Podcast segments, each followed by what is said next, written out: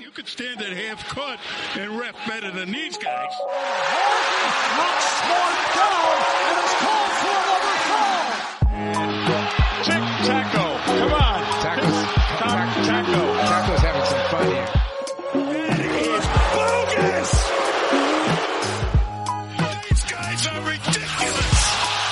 These guys are ridiculous. And we are back with another episode of From the Rafters. Sam and I are here with another guest. We have the voice of the Celtics, Sean Grande, on the show today. How are you doing today, Sean? I'm doing great, guys. I like the coordinated Marcus Smart jerseys. I think it makes Hey, thanks. Nice symmetry. He's a universal stability figure throughout all Celtics fans, I would say. He's pretty much universally loved, well, for the most part. I agree. I was, I kind of started a campaign early this year. It's been a long time. It's been, 7 years now since we've had a captain.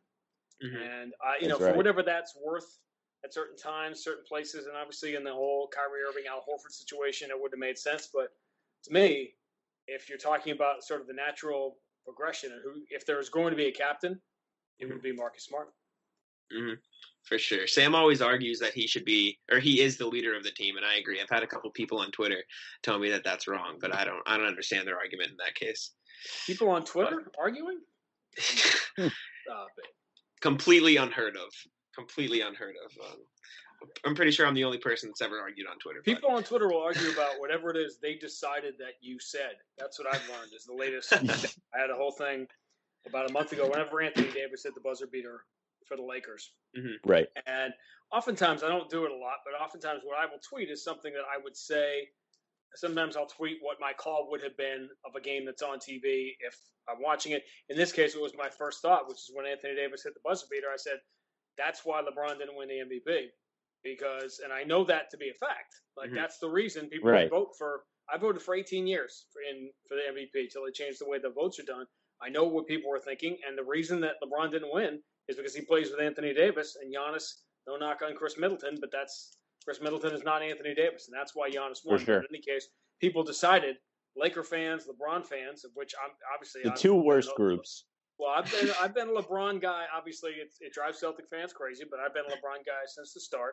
As far as his place in basketball history. But the point being, they all went berserk, thinking it was some kind of slam on LeBron. It was just the opposite. Right. I was saying they were like, "What a terrible tweet." Oh, that one didn't age well, and it aged perfitly well because it was true then and it's true now.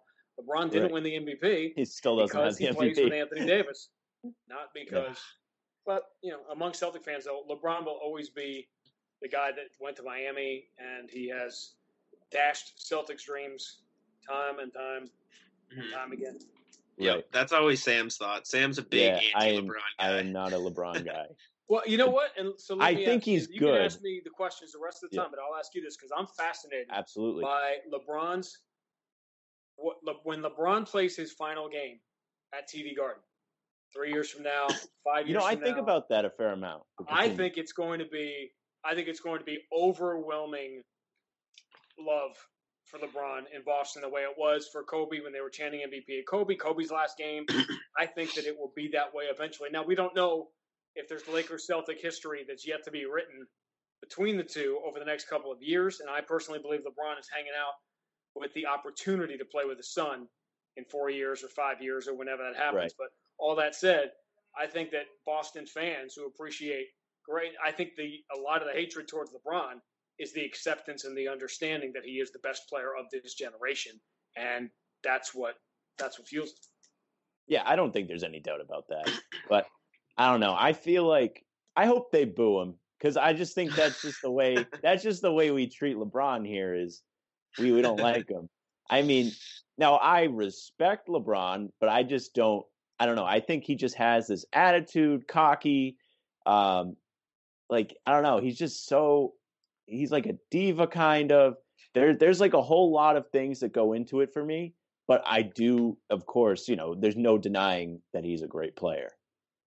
That's your right as a fan is to feel that way. I'm fascinated to see when it's all said and done how he ends up feeling about Boston because the Celtics were a very important part of his career. He has a great understanding of the history of the league and how you have to you know, you have to take steps forward, and how the Celtics were in his path in 2008 and 2010, and he appreciated more.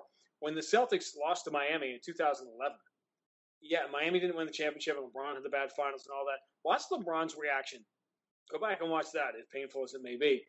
When he finally got past the Celtics, LeBron was, he felt like he had won a championship, even though he was still a year away from actually doing it, because he understood how important it was. And I think, Boston is a difficult place to play for a visiting player, and to have the great teams that he had to get past.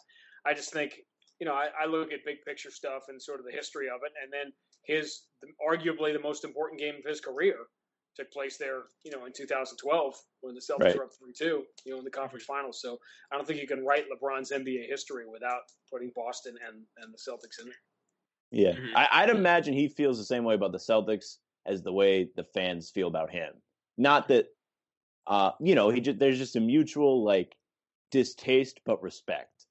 I guess that's the best way to put it. It's funny because Kobe loved the city of Boston.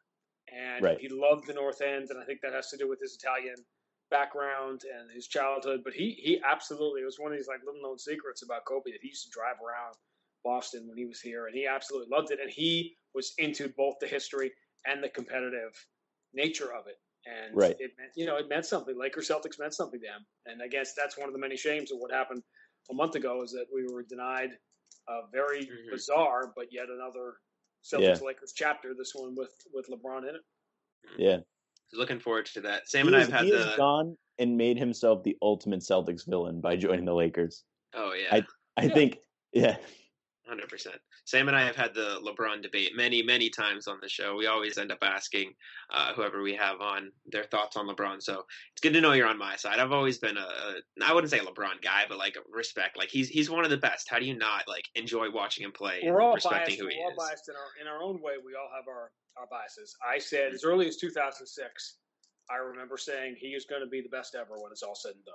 So we all tend to go back on there's a little bit of I call it and you guys are way too young to get the reference, but I call this the down goes Frazier mentality of sportscasters, which is there's a very famous play-by-play call in boxing, Howard Cosell, down goes Frazier, when George Foreman beats Joe Frazier. And everybody remembers it because it's down goes Frazier, down goes Frazier. The backstory is Frazier was the favorite in that fight, but Cosell was one of the few people that had picked Foreman. So within the context of that, it was not just down goes Frazier, it was I told you so. Down goes Frazier. There's an element I see it my way. We're drowned in politics now, right? Everybody sees things their own way. I see it my way, which is that LeBron, in my view, I said 14 years ago, is going to be the best ever when it's all said and done.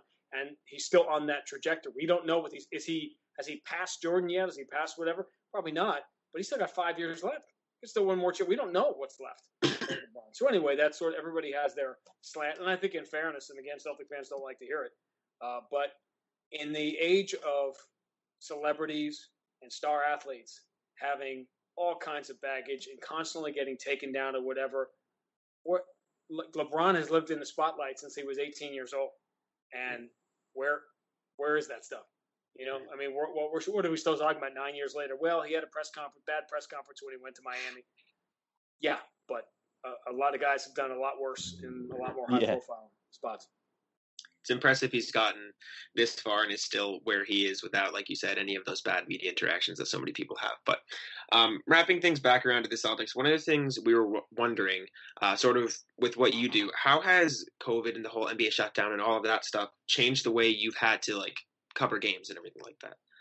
Well, it was a very bizarre few months, obviously, and I think I've answered that question a lot, as you can imagine, the last few weeks and last few months. Yeah. And I think my answer is that the best compliment that I've gotten, it happened a few times in August and September, is somebody would see me on the street, running around Boston or whatever, and they'd say, "I thought you guys were in Orlando. I thought you were in the bubble." And that to me is the best compliment because it meant that Max and I and the people we worked with and whatever from a production standpoint, we really made you believe that we were there. Yeah, it was very difficult. I'm not going to lie. I think from a preparation standpoint, I've said this many times, we did what we had to do. We all did the best we could do.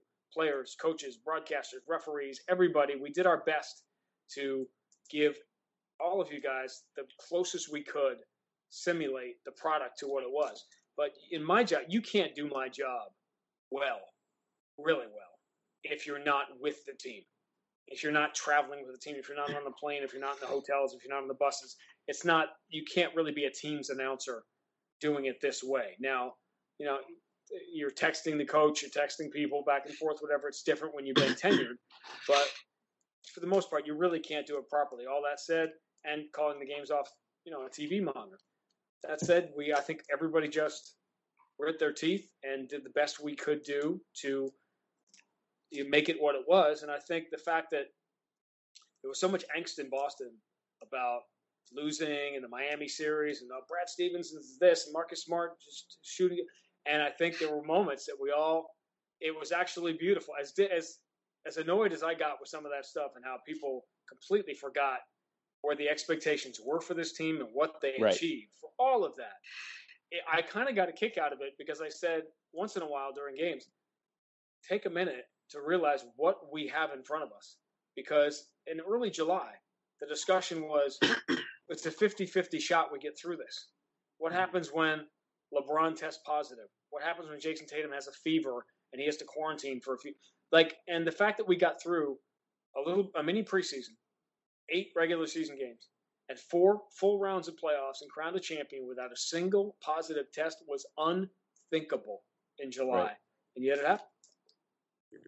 Absolute incredible job by the NBA. And it was a great product to watch, too. One thing we were talking about before it happened, you know, we had to dig for things to talk about was, you know, how is the quality of basketball going to be? Are guys going to play differently because there's no fans? Seeing how they've had time off for months, are they going to be in shape? And it was really great basketball. That Raptors series is one of the most entertaining series we've got to watch in a while, probably up there with the Washington series for sure. Plus the home team lost every game. Yeah, that's incredible. You know, visually, it wasn't – I mean, this is the best they could. Obviously, visually, I think that's one of the factors with the ratings. Obviously, time shifting and being the wrong season. There were a lot of factors. I think visually, it wasn't remotely as appealing as real games would have been. I think the one thing we learned, and we'll take out of it from a game standpoint, because the quality of basketball was very, very high. And I think we are going to move away from this notion of, well, this guy played 32 minutes last night, so he has to come out of the game because if he plays 33, his legs will fall off, which always never struck I could never wrap my head around that. Like pitch count, it's like he could throw 90 pitches, he's perfect, but if he throws that 91st pitch, his arm will fall off. I was never with that. And I think what this thing taught us, the bubble, among many things, is that we need to pay more attention to travel because the quality of the games, as we're discussing, was so high because nobody traveled. There were a few back-to-backs in there, but, you know, I think all of us that do it for a living, I'm doing it for 21 years, and travel, and we travel nice. We travel on a charter plane. We stay in nice hotels, and the travel will beat the living heck out of you. You know, if you don't, you really have to go out of your way to take care of yourself. So I think there's going to be more attention paid going forward to travel, to playing Chicago twice and Milwaukee twice, maybe in the same, like going out there for a week, and that would be a road trip. That kind of thing. They talk about it hurting attendance and things like that, but I think we have to focus more on that and not, you know, look this up, guys. 2 years ago, there were 6 teams in that regional area. The 3 in Texas, Houston, San Antonio, Dallas, New Orleans, Memphis, and Oklahoma City. 2 years ago, we played those 6 teams. We went to those 6 places on 6 different road trips. Oh, my goodness. Which is like, that's hard to do. Like that you have to go out of your way to create a schedule that defies geography like that. And that's how you end up racking up all kinds of air miles and playing back-to-backs. Instead of taking a bus from Milwaukee to Chicago or playing 2 games in a row in Chicago, you're flying from Chicago to Miami or Orlando to play a back-to-back or something crazy like that. And I think that's what they're realizing now with all the studies, sleep studies, and rest studies. I think what the bubble taught us is that the travel is much more a part of that than whether a guy plays 32 minutes or 33. Mm-hmm. I mean, we're talking about the Raptors-Celtics series. Some of those guys like Lowry played 40-plus minutes every single game. So I think that just even more speaks to the fact that you're saying that travel has this impact, especially when you think past the Celtics, like the Trailblazers out there in the middle of nowhere traveling all the way across the country back and forth every day for a game. I saw something, I don't know if this is true, but a while ago that said the Trailblazers travel more than any other team in professional sports. And, I mean, it makes sense because they're going here, there, and everywhere to play their games because they're in Washington, they go down to Orlando, then back to California. So Celtics is one thing. I can't imagine all these other teams. The reason I can confirm that is because it used to be the team I went into the league with, right? When I went to the NBA, I was in Minnesota for 3 years, and Minnesota traveled the most miles because every team in our division was at least an hour and 45-minute flight. And at that time, Portland had Seattle and Vancouver right there. Right. Those were either 20-minute flights or whatever. But once Portland was left alone, which they – geographic and city tragedy from which the NBA has never recovered. The worst trade in NBA history was Seattle for Oklahoma City. And Vancouver for Memphis is not far behind. But, you know, I was lucky to come into a league at the time we had all those three cities. You could go and play all three of those teams in 4 or 5 days, and it was an easy trip. But, yeah, it used to be Minnesota because they were the easternmost team, still are, the easternmost team in the Western Conference. Do you think they should realign the league to fit divisions like more closely? Like, that Northwest division is crazy because now you've got all those teams moved. You got Memphis, Minnesota, Portland, OKC. Who's the last team? Who am I missing? Denver. Denver, yeah. So like that's like probably like at least a quarter of the country if you like do a cutout around all the cities. It's hard to do it. I think what they really have to focus on more. And remember, we're not playing. The schedule isn't as division lopsided as it used to be. It's conference lopsided, maybe, you know, back to teams. Who knows what we're talking about, right? I mean, first of all, the 2021 season, that was one of my favorite things when I realized that there wasn't going to be, we start in January, there won't be a 2021 season. It'll just be the 2021 season. And I realized, hey, that's the same thing. And so next year is already better than this year. But that season, whatever it is next year, we have no idea what it's going to look like. None. And if we try to play 82 games, which is certainly the plan, with some limited amount of fans, you know, you're going back to more of a traditional schedule. If we don't, you know, I think that originally there was a bubble idea or kind of a double bubble, Eastern Conference, Western Conference, but I think players are done with that. And I think the model now is baseball and football and trying to play in arenas. But, you know, indoors versus outdoors is a completely different animal. Mm-hmm. Today, they Shams tweeted out that they had like a meeting and they're aiming for December 22nd with 72 games as the season. They want to be done before the Olympics. Yeah, and I think that's the goal. I think that it really depends on how the first thing you have to decide is how you're going to play. Are you going to bubble? Are you going to wait? Where's testing? Where's a vaccine? Where's all this other stuff? And then you look at the ideal of where you want to finish and. Yeah, there's no question. That's what they would like to do. How realistic that is, you know, we'll see. Yeah, I mean, the 72 games is, I feel like, less of the. I'm trying to figure out a way to say this.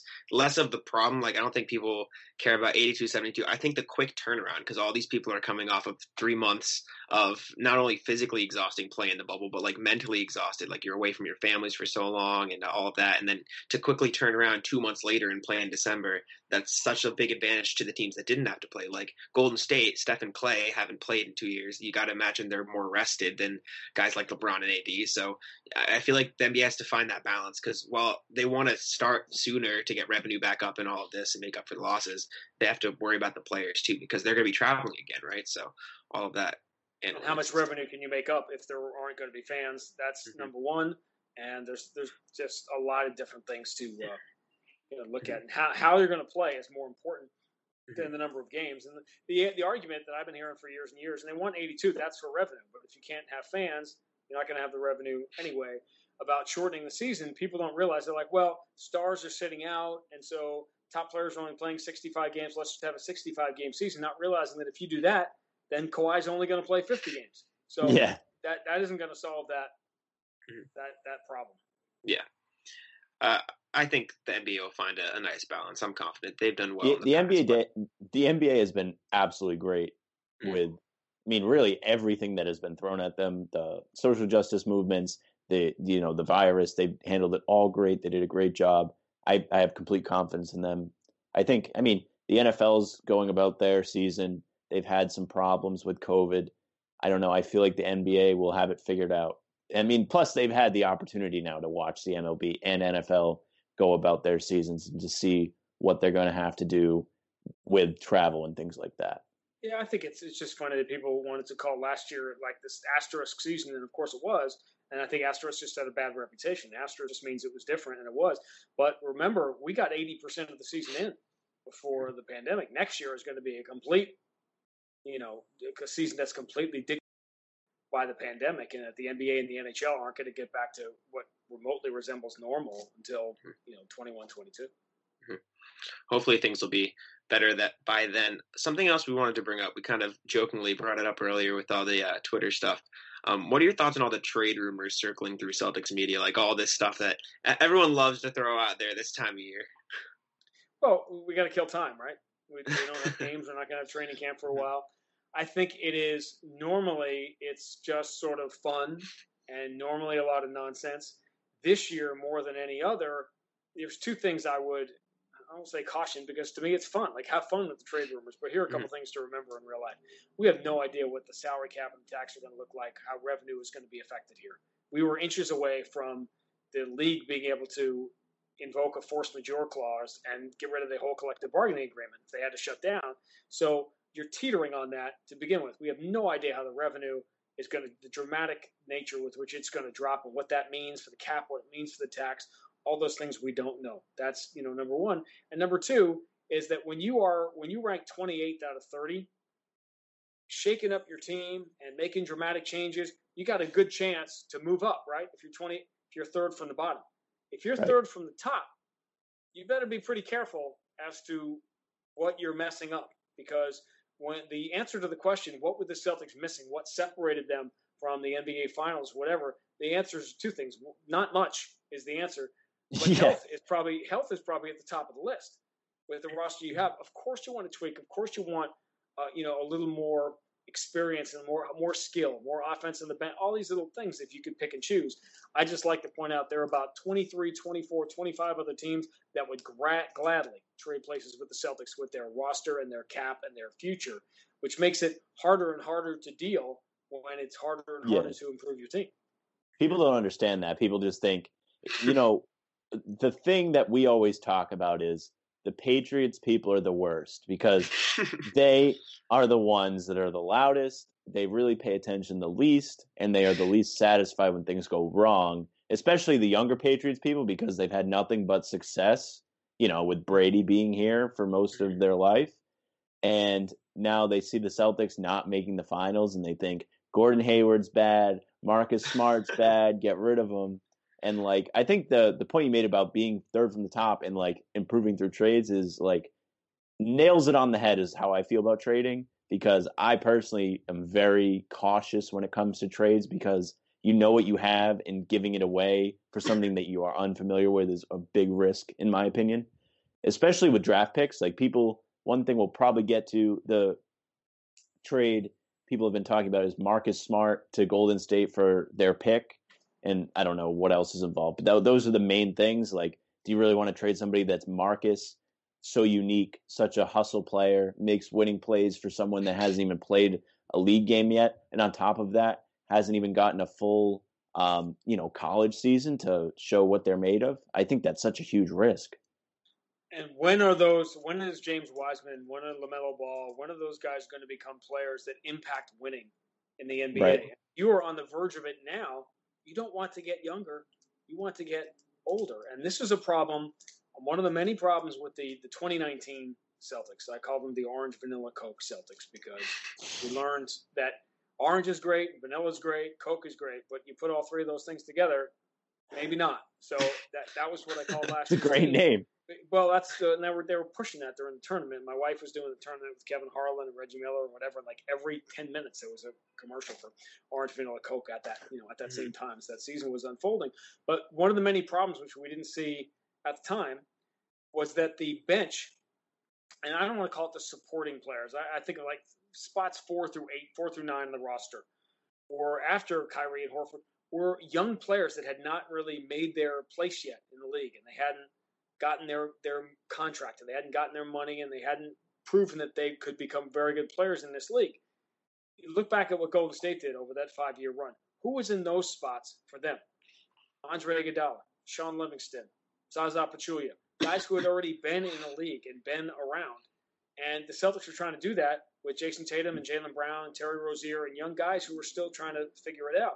that you need that sort of older group. And it's funny when you went with, Brad Wanamaker, he was a veteran. You knew what you were getting every night. And so I think you go back to that sort of Doc Rivers thing about not really liking rookies and young players and young teams. Young teams are really exciting on paper. It's fun to think of what they could do and say, oh, who's the next, the next big thing. But we started this by talking about LeBron James, who won a championship in his 9th year. And we're talking about maybe the best player ever. And he still didn't win a championship until his 9th year. So there were certain guys around him and whatever. So I am, maybe it's, my advancing age that speaks to this, but I don't get my socks all twirling again about the best 19-year-old player out there. There's some great, and by the way, the NBA has never been stronger. Look at the list of guys, 25 and under in the league right now. It's insane. And you're talking, you probably have the second best one after Doncic, in Tatum. Right. So, you literally, I said, look how strong the league is. I try to do it in a tweet. And you can't, one tweet, two tweets, and you're still going to tick people off because you're just leaving guys off the list because there's so many great under 25-year-old players in this league. So, to me, that says that those guys are going to be 24, 26, 28. Those elite players were a guy you get now who's 19. He develops later. So I think when you're on the verge of a championship or you're around it, as the Celtics certainly were, and I'd remind you, when the Celtics were up 2-0 on Toronto, they were the favorites. They were the statistical betting. Right. I mean, they had the inside track, people thought, on a championship now. So that's a long way of saying I'm very wary about making major changes to a team that is this close. I'm glad because I agree with you. Yeah, I don't like big trades at all. I think the way I've talked about getting better the most has been through free agency, if whatever they can do with their money. But one player I particularly have been pounding the rock on, bringing back is Rondo. I just think he would be really great off the bench. He's won 2 titles now. I don't think he had the best exit from Boston. And I think it would be a very redeeming way for him to come back and contribute to a contending team. And, his know-how would be great with surrounding players like Tatum and Brown and even Kemba if they played him off the ball. I just hope he would, if he's going to opt out, if he would want to take the money and come back. And I think Wanamaker's deal's up, so I just think it would be a decent replacement. Fans would love it. Fans would go crazy about it. I mean, I think about Rondo. What's really among the most impressive things about Rondo, and he's a fascinating dude that is a several-hour podcast all to himself in those early years and who he became, is that he has managed to not only stay in the league but become an efficient, effective player in a league that is completely dependent upon shooting. Yeah. Still can't shoot, which is amazing how he has evolved his game. When he came in the league, it looked like he was going to be the man, and then all of a sudden the league changed, and he literally had the president of the United States doing podcasts saying, yeah, Rondo's great, but he can't shoot. I mean, which messed him up for weeks, by the way, when that happened. But it's remarkable to watch, his maturity, all of it. I think everybody would love that. Yeah. We had one of our writers we have a site called Bannertown, Tim, write about potential free agents. He brought up a bunch of returns like Isaiah Thomas coming back, Aaron Baines and Rondo, and just talking about if any of them could have an impact. Sam's been big on Rondo. I think Baines would be great. And then there's this whole movement for Isaiah Thomas coming back to Boston. And all the reports say he's healthy now. He came out and said he's completely back to normal. Do you think Isaiah could have a role in Boston if he were to come back? I certainly role somewhere. I mean, he deserves it. It's really one of the most bizarre that chapter in his life, in Celtics history. So many things have happened. I think we get fixated on the 80s, right, and then the new Big Three era. But there's these always little pockets of time that are always fascinating to kind of look back on. And the instant love affair between Isaiah Thomas and the city and the fans was amazing. It was a symbiotic relationship. The Celtics needed someone like Isaiah Thomas, and Isaiah Thomas needed an organization like the Celtics to give him that chance and a city to love him the way Boston did. And to go from the 5th best player in the league or finishing 5th in the MVP voting to arguably one of the 5 worst players in the league the next year because he couldn't move, he deserves that story. Yeah. I thought Denver was a really good spot for him because Mike Malone was always a big Isaiah guy, but his body just was not willing. It'd be a great, I always think that the love for Isaiah here was so great it undermined Kyrie time here. That people never got, you know. I remember being bummed when they traded Isaiah. Even though Kyrie was such a star, I just was like, it's similar to the Marcus situation for me. You know, that those guys are so unique and like they have a bond with the city, like you say. And like, I feel like giving up guys like that is just a mistake, even though, I mean, they probably got the best value out of the Kyrie trade, but like, you know, obviously it still didn't meet the goal. There was no championship. Yeah. This is what I learned. I had a fascinating moment of fatherhood there. So my son, who just turned 9, he was not quite 6 when the trade was made. And like every other 4 and 5-year-old in Boston, he absolutely adored Isaiah Thomas. Loved Isaiah. I've got great videos of showing him box scores the next morning when he woke up and he'd look across the thing and see the 53 points in his eyes. But I had a hunch. Obviously, I have information, from time to time. So I had a hunch as to what might be happening. That's someone. I kept warning him. Listen, there's a chance that Isaiah could whatever. I talked about the different scenarios, the Kyrie Irving one, and he was with his mother that the day it happened and not with me. So I FaceTimed him. And now I've got to be a father to my almost 6-year-old and tell him that his favorite player got traded. Oh. And so, So I said, listen, buddy, you know what we've been talking about, right? With Isaiah Thomas and that he might get traded, right? He goes, yeah. He goes, did it happen? And I said, yeah. It happened. And he paused for a second and I'm waiting to see his reaction. He goes, we got that guy from Cleveland? We got that really good player from Cleveland, Kyrie? And I said, yeah, buddy, we did. He goes, okay. That's cold, man. That's wrong. That's like not even 6 years old. He was like, so you get what my son got what he deserved. I had just gotten back from like the Nike outlet and I didn't even know it. I got a pair of Isaiah Thomas shoes at Nike, and I come home, and I get home, and I look at my phone, and I'm like, well, these shoes aren't worth much anymore. Well, and I was many things about that trade in that day is that having been in the NBA for 20 years as I was when that happened, if you could pick one day out of the calendar year, the old calendar, one day a year that you felt you could take the day off, and you were safe from anything happening or any news, whether like August 22nd. That is the dead, like early August to mid-September is as dead as it gets in the NBA. And you could have picked like that day as the single deadest day in the NBA. And all of a sudden the Celtics make this major deal. So you mentioned like there were multiple things that could happen. Can you tell us like anything else that you might have thought might have been going on or you can't share that? When then? Yeah. You said like I just I knew that was in play. Okay. So I was able to kind of lay the groundwork for my son, so it wouldn't be completely. Okay. The one I remember of all the ones, it's funny because we just talked about him in the Woj Shams world. Right. Oftentimes, I've literally been with Danny Ainge when one of those guys writes something that he didn't know. About this really, I think the one that comes to mind is that remember Vander Blue. We signed Vander Blue to a 10-day contract. Mm-hmm. Yes. I was with Danny when that happened, and he didn't know that the whole thing was done or whatever. That when one of them, Woj, I think, reported. So that's how far ahead they get. So the point being, when the Rondo trade happened, that one I knew about for. It was a very bizarre thing to live 3 or 4 days ahead of Woj at that time because I knew the Rondo trade was happening. And like it happened, I would say on a Thursday, and it was like Sunday or Monday. You have to look it up. We were in Philadelphia, and I'm like, this thing's happening. And he still had 2 more games to play, as it turned out, because I remember just please don't let this break. You're prepared with all your Rondo stats and all your everything that you have to if you're in my spot for when it happens.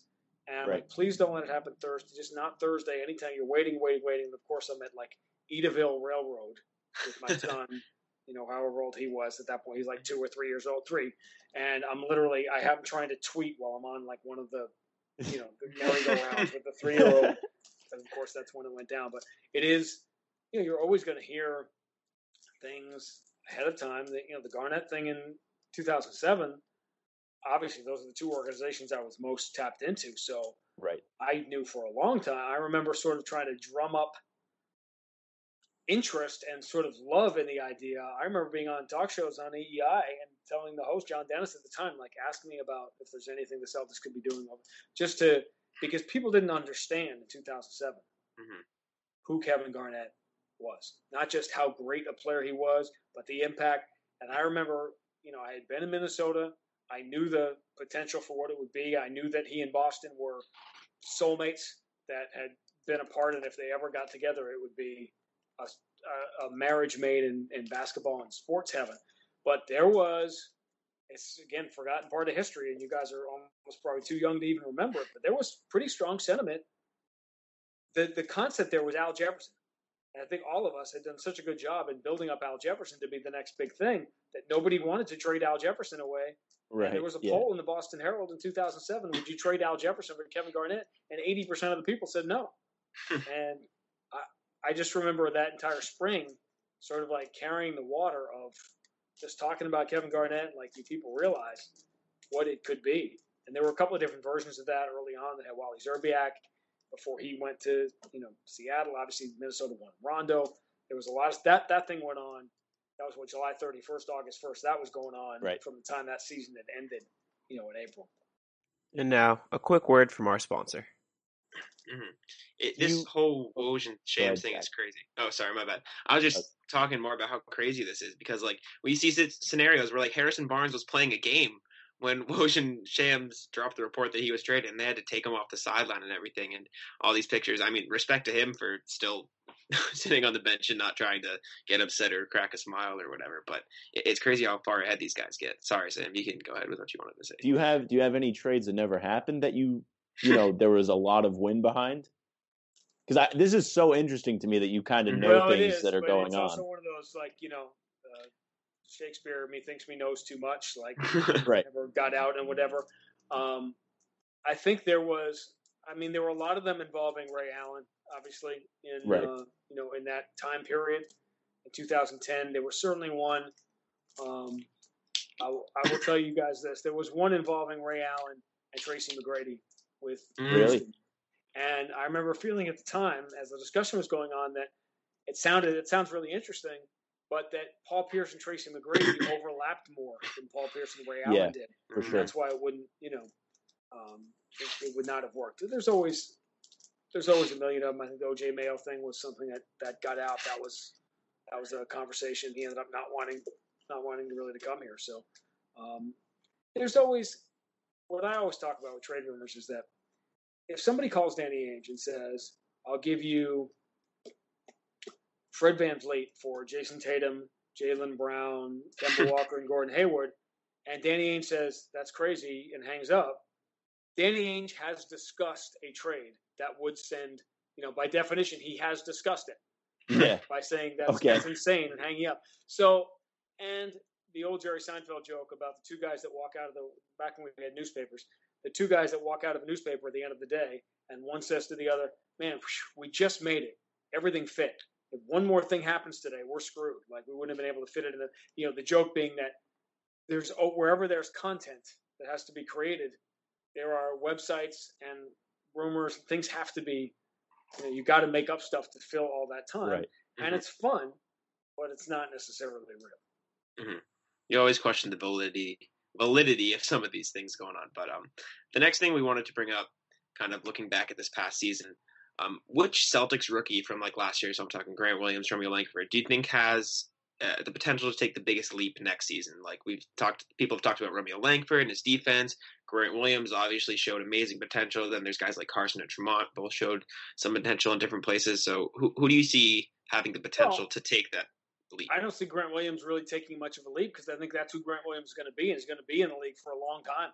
Mm-hmm. And that guy, that's how you get paid and stay in the league for a long time, is you become the player that Grant Williams already is. It's like he was born to be an NBA role player and play that spot and just be the kind of guy you want to have on your team. I think that, you know, Romeo is certainly the most intriguing I agree, player. And certainly, I think, you know, Tremont Waters is going to be a 4A player. Like, I think he's going to bounce back and forth. We've seen guys like that, the Rick Brunsons of the world, that stay in the league for a long time because they can give you NBA minutes. And, you know, between the G League coming back and forth. But I think Romeo Langford, if he can stay healthy, is kind of like, I'm not a big believer in guys being injury prone. You can just have bad luck early in your career, or bad luck like Gordon Hayward late in your career. I think that's obviously the guy to watch because we saw very brief flashes of high level NBA defense from Romeo Langford, and that's what sort of catches my eye. I mean, the reason the Celtics are an elite team now is because we are in a Jayson Tatum, Jaylen Brown world. That's what the league is. It's not a point guard dominated league right now. It's not a big man dominated league. It's 6'7" wing guys that can defend multiple positions, and Romeo Langford could be one of those guys. Mm-hmm. Yeah, it's funny. Anytime like we talk about Romeo on this podcast, like I like to remind people how great he was when he got the nod to start a couple games. I know Orlando was one of them, and I think Atlanta was another, and he played like really solid minutes in both those games, and he even had some impact plays down the stretch in the Orlando game, if I remember correctly. So he definitely has the potential to be a contributor on a good team. But it's interesting you mentioned earlier about, you know, the age being important for the you know, the 4 through 9 guys, and if that will be a factor with him or not. Yeah, I just don't. It's tough to be a young player. There's pros and cons of being a young player on a very good team, right? Because you're around elite players, and you sort of see how winning is done, but you don't get to play. So, you know, what's the best way to develop in the NBA? Is the best way to develop playing 8 minutes a game or 10 minutes a game on a really good team, or is the best way to develop playing 28, 30 minutes on a bad team?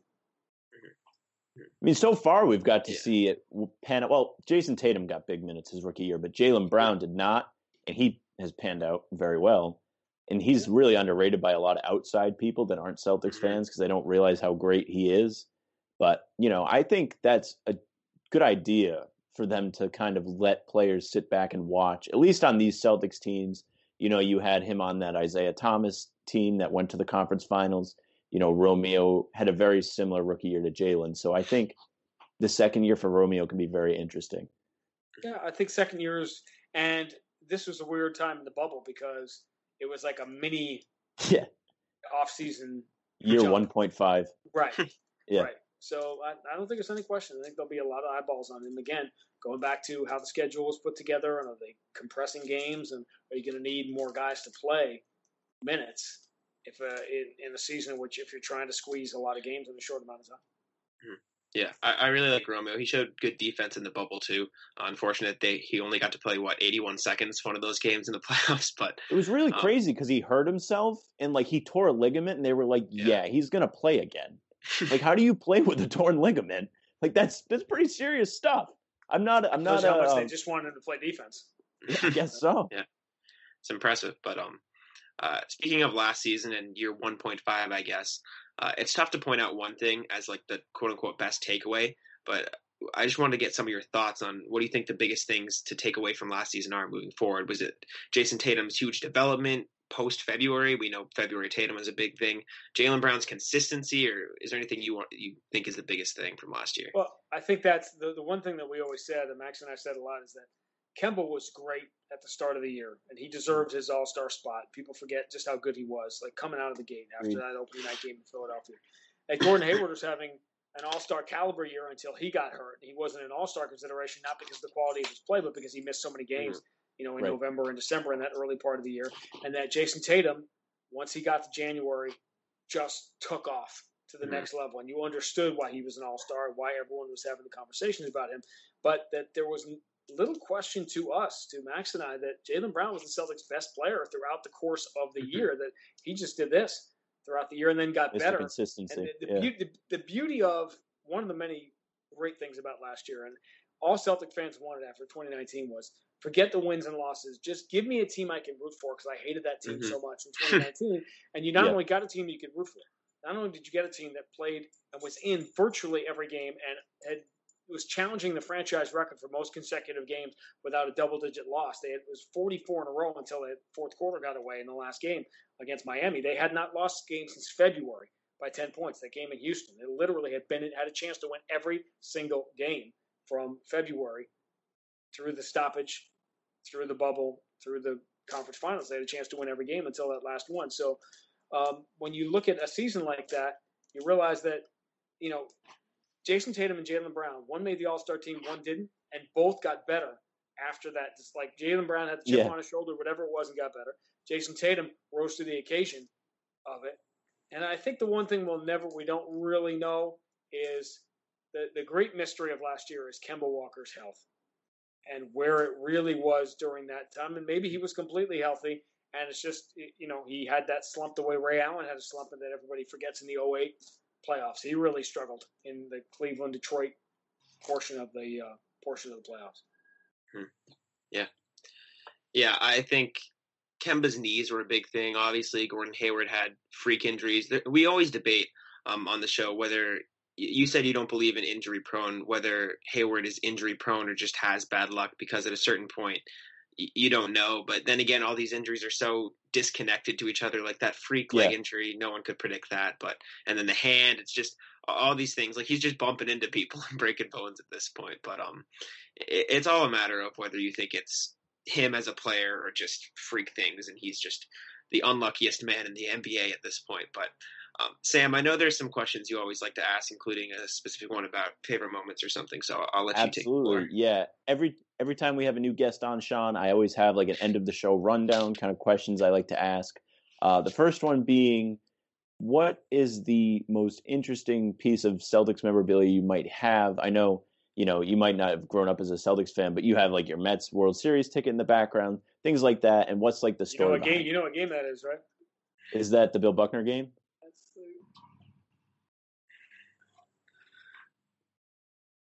I was there, my friends. That's how old I am. Man. Crazy. Well, let's see. Since we're doing show and tell, it's always like the big finish, the big dramatic finish. Celtics memorabilia.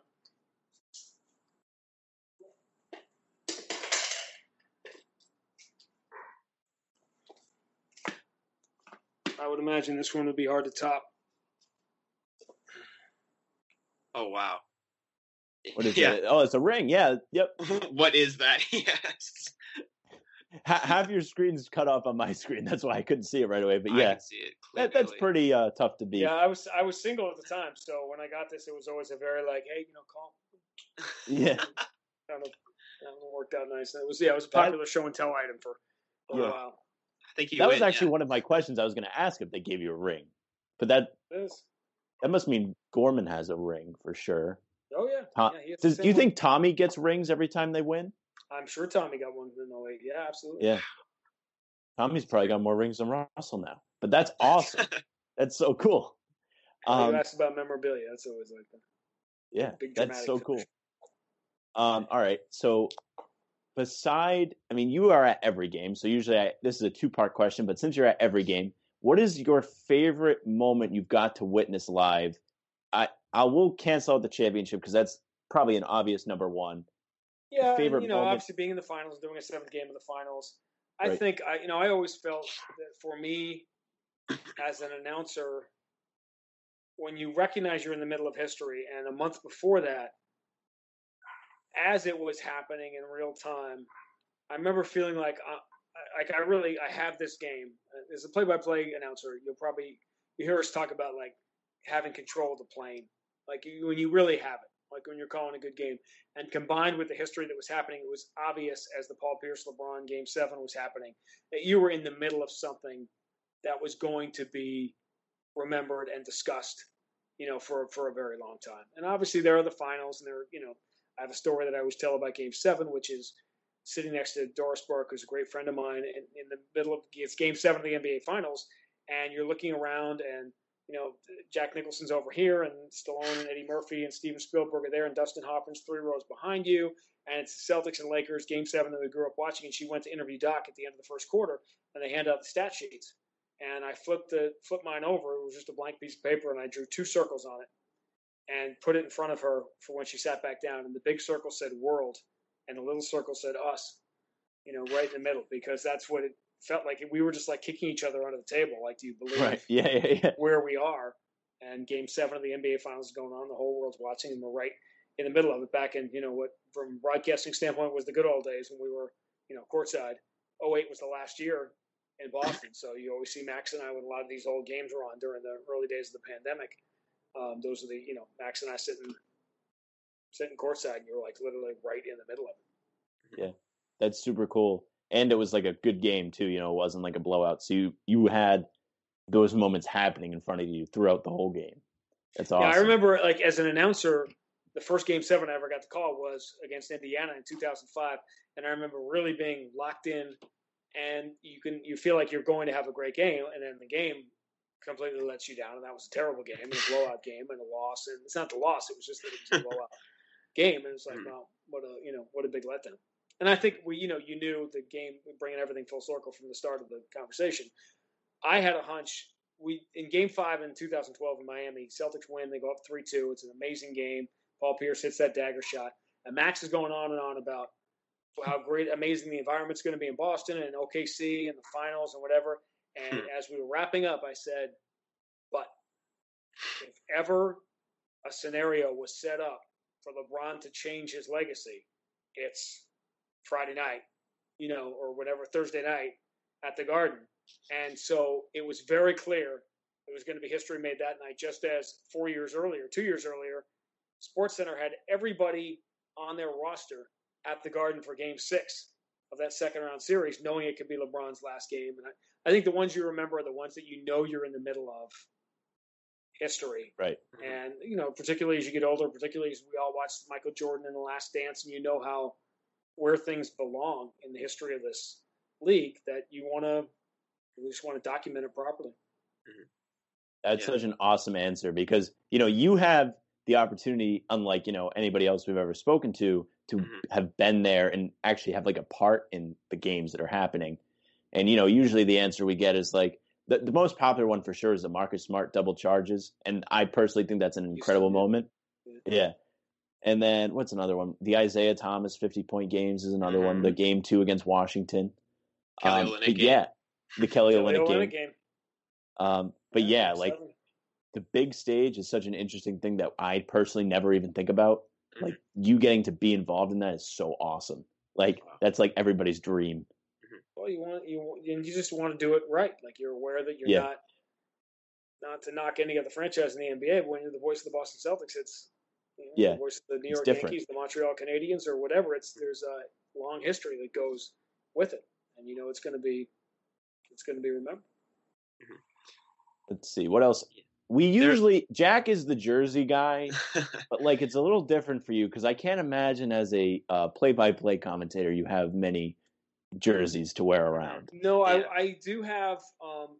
I collect. It's funny. It's not behind me. I collect Negro League stuff, so I have. Okay. I have some old. I have like a Jackie Robinson Montreal thing. I've got like a Homestead Grays, Josh Gibbs. So I collect things like that. I wear. Well, here's something. Here's a scoop just for your podcast that like 2 other people know. I don't like. It's a really ridiculous thing. I hate dress socks. Okay? Dress socks. I hate those thin. I don't like socks. Them either. No, I don't see the point. Likes them, but everybody wears them. I hate them so much that every game I've ever called in the NBA, whatever. I wear thick white sweat socks like you wear on a regular day, and I wear the thin black dress sock over it. I just don't like, it makes me feel whatever. So the thin black socks I wear are Negro League. They're Kansas City Monarchs socks. Yeah, and they're different. Cool. There's like Negro League, whatever. So like Mark Jackson's like the only one that knows because he's a big Negro League guy too. But these are like that's the only word where like souvenirs come into. Yeah. That's funny. Okay, so for you especially, you get to work with Max every game. Do you have a favorite Cedric Maxwell moment during a commentary? He always says these crazy things. I mean, I'm sure something stands out. I will skip the one that involves bad language, which he used on the air, inadvertently, not realizing we were on the air. But there are, I think, sort of the way we fit together is makes for those moments. So there's 100 to choose from, but I always like the one when he would try to reach a little farther than his grasp. And in talking about a player, I forget who it was one night, he said, I just thought it was just such a Grande and Max moment. He said he has that certain je ne sais pas. And so I let that sit there in the air for a second. And that he has that certain, I don't know. And he goes, yeah. I'm like, okay, good enough. That'll have to do.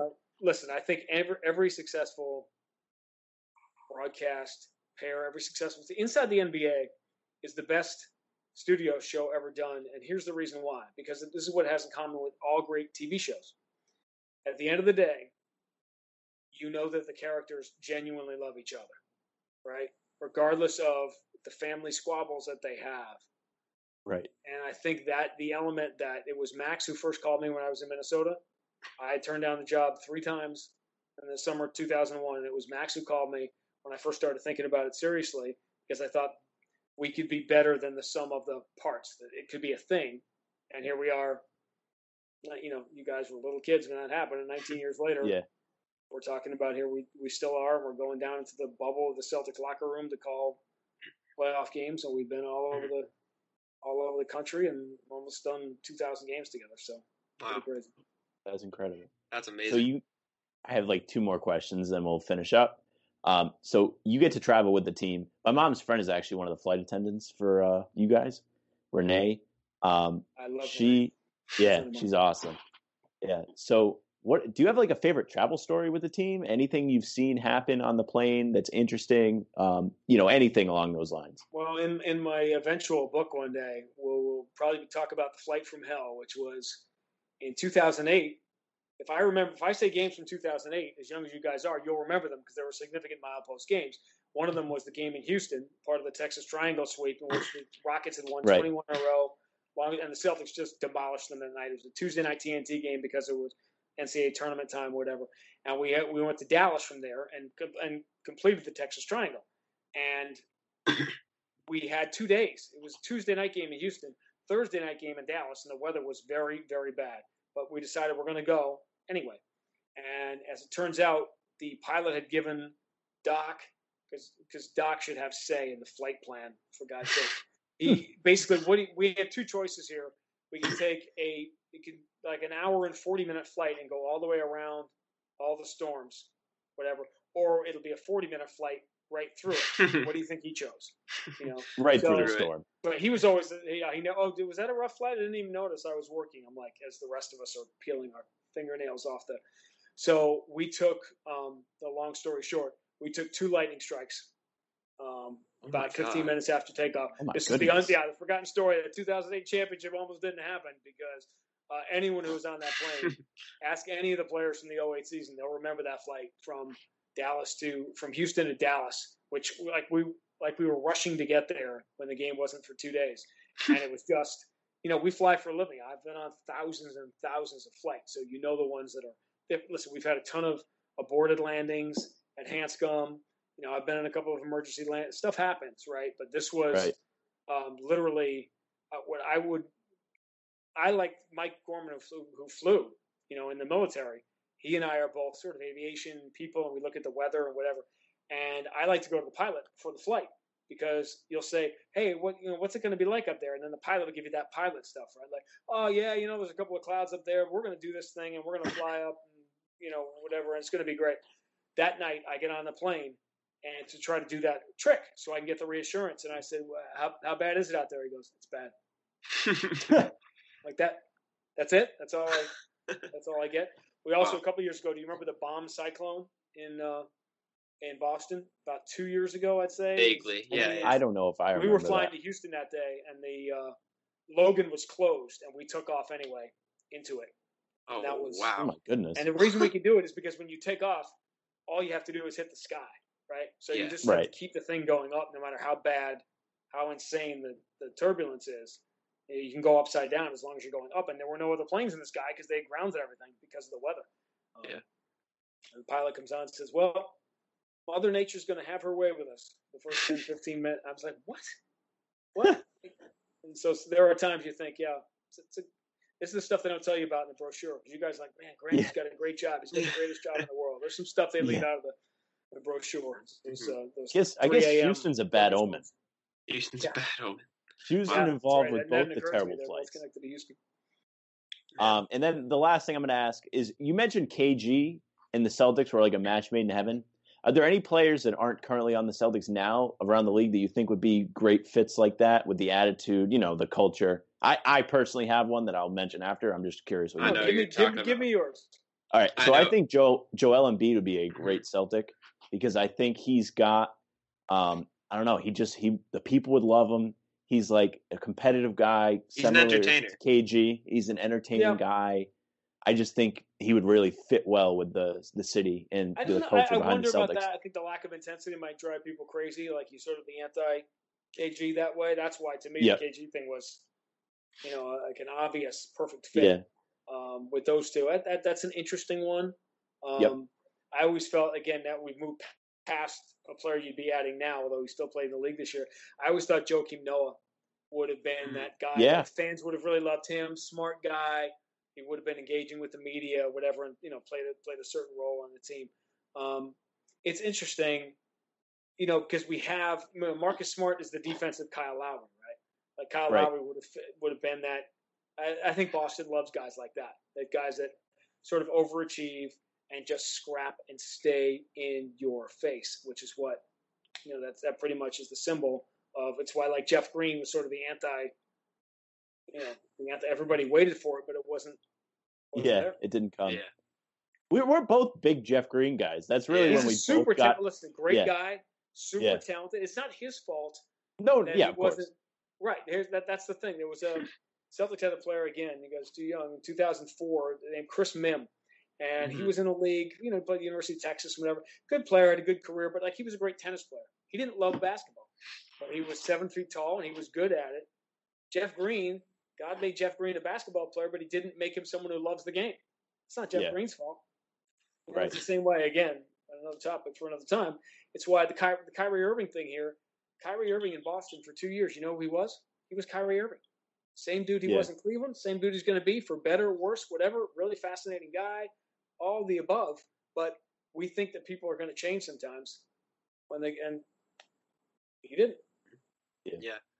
I mean, Jeff Green didn't love basketball up until Game 7 in a Cavs. Right, yeah. Loved it that night. Loved it enough. I'll give you guys a little podcast scoop for you. Doc Rivers texted me during that game as I was calling it, Game 7, something to the effect of, finally, Jeff Green has a, you know, like a great game in Boston or whatever. Man. Love the inside scoop. Anyways, really appreciate you coming on the show, Sean. Thanks for coming. We couldn't thank you enough. Thank you for your enthusiasm and all of it. You're the reason that we do what we do. Really appreciate it. Sam, you want to give us the old outro as usual here? You can follow Sean, what is it, at Sean Grande play-by-play on Twitter? PBDP, yeah. PBDP. Really like initials. Yep. Follow him. He's always got the best stats in the game for sure. Where do you get your stats? I meant to ask you that. Like, I mean, I know you come up with them, but where do you get the creativity? I do a lot of it myself. It's sort of institutional memory, and something that comes because you'll remember a game. Again, very long story short. After every game, I do about 15, 20, 25 minutes of stat work, where I have a little file, and 20 minutes of work doesn't seem like a lot to put. Okay, here's a 30-point game here, or a 31-point game, or this. They overcame a 15-point deficit. They trail by 12. But if you think 20 minutes a game for 2,000 games, pretty soon I've got 20 years worth of you know, so I know pretty quickly, here are the top Celtic comebacks of the last 20 years. I can do that very quickly during a game. So that's where it comes from. A lot of it's sort of institutional memory or a stat that I see at some point, and I hang on to it knowing, oh, that might be something later. It's crazy. So, yes, follow Sean at Sean Grande PBP. We couldn't thank you enough for coming on. We really appreciate it. We were super pumped. You were the first guest that my parents knew who they were, believe it or not, when I told them. They're in itself. That's the greatest honor of the day for me. But you can follow us at Bannertown USA. You can follow Jack at Bannertown Jack. I'm Bannertown Sam. You can follow me there. That's our show for today. Goodbye.